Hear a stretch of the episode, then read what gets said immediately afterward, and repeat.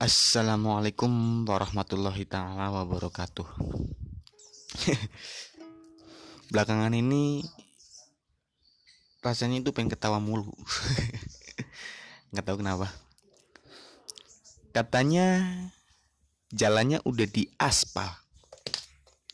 Kok masih ada yang berlobang? Enggak rata lah. Siksak lah banyak lagi lah tai. Ya begitu juga kemiskinan atau kurang ratanya saja pembagian dari yang mengatur. Memang pemimpin kita pernah berbicara lawan kata kaya cukup bukan miskin. Ustadz Adi Hidayah.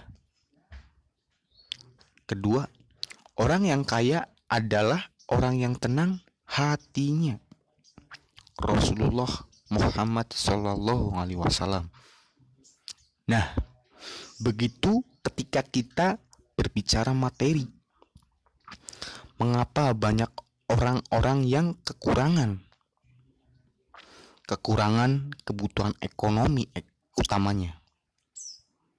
Bahkan anak yang belum cukup usia dipaksa dewasa oleh hidup dan waktu.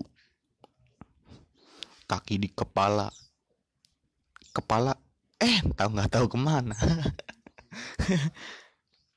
ke mana kepalanya? Konyol. Oh ya, kenalkan nama saya Maulana Idris, kelahiran Majenang, Cilacap. Aku pernah merasakan itu semua kaya materi, miskin materi.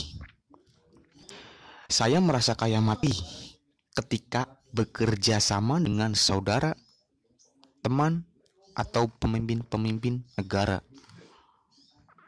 yang pada waktu itu sedang membangun tempat ibadah. Aku merasa kaya, aku bangga, aku bersyukur. Aku kaya, kaya tenaga, kaya pengetahuan, kayak pengalaman. Aku bangga, bangga bisa memberi yang terbaik untuk teman, saudara, pemimpin, dan lebih bangga. Dan lebih bangganya lagi ketika bisa membangun suatu tempat ibadah untuk beribadah bersama. Aku bersyukur. Selain di keluarga aku bisa berguna, aku juga bisa berguna di nusa bangsa, agama. Alhamdulillah. Dan aku merasa miskin materi. Ketika bicaraku tak didengar,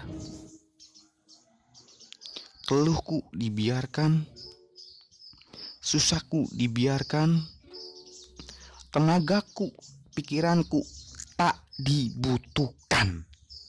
Bangsat. Apakah aku derajat miskin? Apakah faktor pemalas?